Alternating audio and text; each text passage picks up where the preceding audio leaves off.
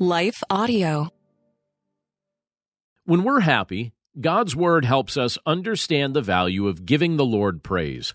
When we're grieving, God's Word reminds us that our ultimate comfort is found in Him. When we're confused, God's Word gives us clarity and direction. In just a moment, we'll be looking at God's Word together and receiving the benefits and blessings of God's revealed wisdom. But before we do, let's pause for a quick message from the sponsors of today's episode. Hello, folks. My name is Derek Greer, and I'm reaching out to fellow pastors and church leaders just like you to join me and other Christian leaders and organizations throughout the nation as we come together on June 8th and 9th for National Unity Weekend. Together, we will show the love of Jesus as we serve our communities on Saturday, June 8th, and then preach from a shared text on Sunday, June 9th. To register, go to unityweekend.com. That's unityweekend.com to join us as we unite the church and unite the nation. What impacts you every day? There is one book that influences almost every aspect of our lives. Museum of the Bible reveals the Bible's impact on your favorite musicians and artists, the way we measure time, social justice, our national monuments, and more. The Bible's impact is all around you. Discover how at museumofthebible.org/impact. You're listening to Daily Devotions with Pastor John.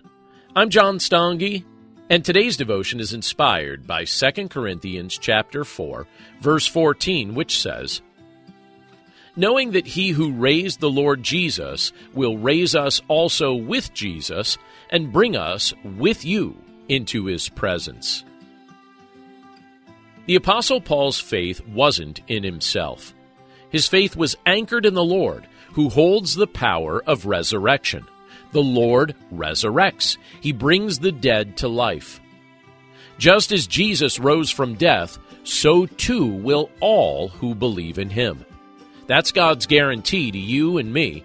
And we're reminded elsewhere in Scripture that the same Spirit that rose Jesus from the dead is already at work within us. We were not originally designed by God to die.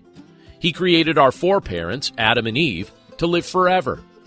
Death only became part of the human experience once they sinned. And now it's a curse we're all under. But by design, death isn't something we were originally created to be able to mentally process or dwell upon.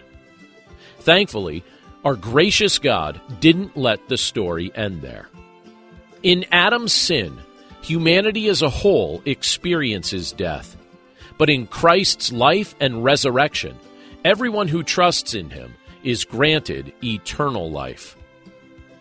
This fact changes the way we live. When we know that the power death once had over us has been broken, that produces joy.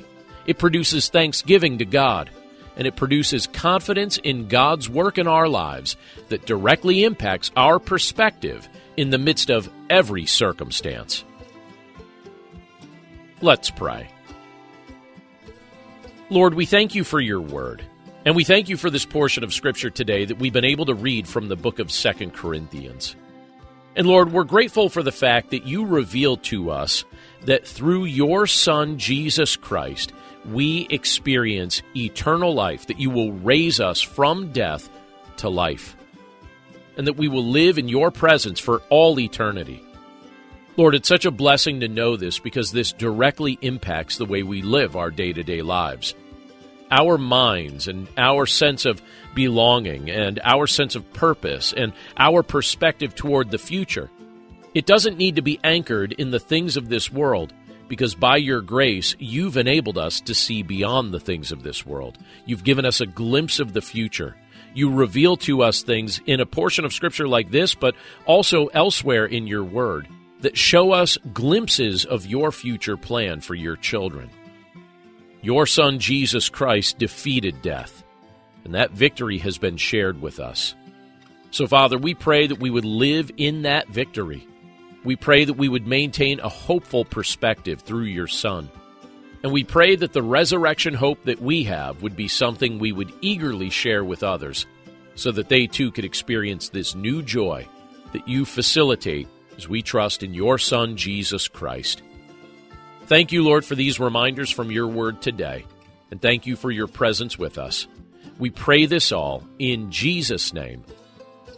Amen. A powerful prayer life does not require hiking a mountain to be able to hear from God.